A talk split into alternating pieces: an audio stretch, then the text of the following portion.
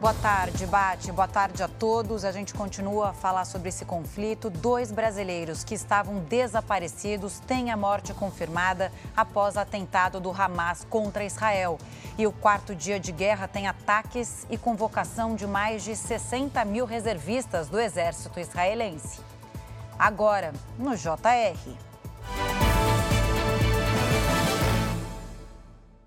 Oferecimento Consórcio Bradesco. Conquiste sua casa nova sem juros e sem entrada. Subiu para mais de mil e oitocentos o número de mortos no conflito em Israel. O grupo extremista Hamas atacou a cidade israelense de Ashkelon, que fica próxima à fronteira com a Faixa de Gaza. Os terroristas chegaram a ameaçar os moradores da região, dando um prazo para todos deixarem o local. A ofensiva também aconteceu em Tel Aviv, onde o sistema de defesa interceptou foguetes lançados a partir da Faixa de Gaza. Foguetes também foram disparados contra Israel do sul do Líbano. No sul de Israel, as forças de defesa do país chegaram até um assentamento invadido pelo Hamas no início do ataque. O que eles encontraram? Eles encontraram dezenas de corpos. Entre eles, segundo as autoridades, estão pelo menos quarenta bebês.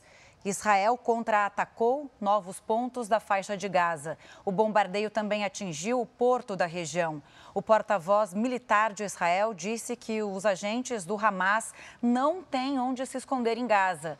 Nesta terça-feira, Israel convocou mais de sessenta mil reservistas do Exército. Agora, com trezentos e sessenta mil militares da reserva, essa é a maior convocação desde a fundação do país.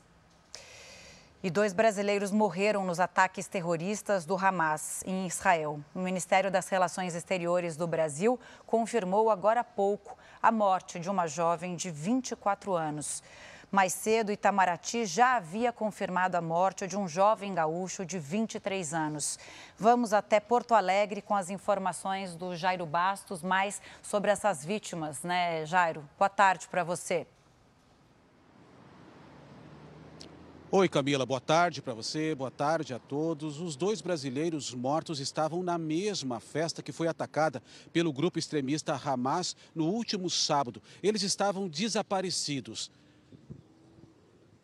Hanani Glaser, de vinte e três anos, é gaúcho e apareceu neste vídeo que você vê agora, dentro de um bunker. Amigos que estavam com ele contaram que não o viram mais depois que deixaram o abrigo. A outra morte confirmada é da carioca Bruna Valleano.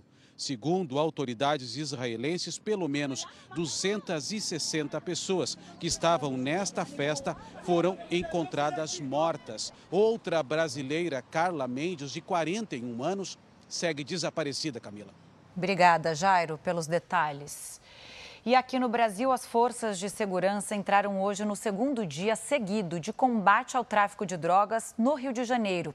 A gente vai com a Natália Dovigo, que tem todas as informações. Né, Natália? Boa tarde.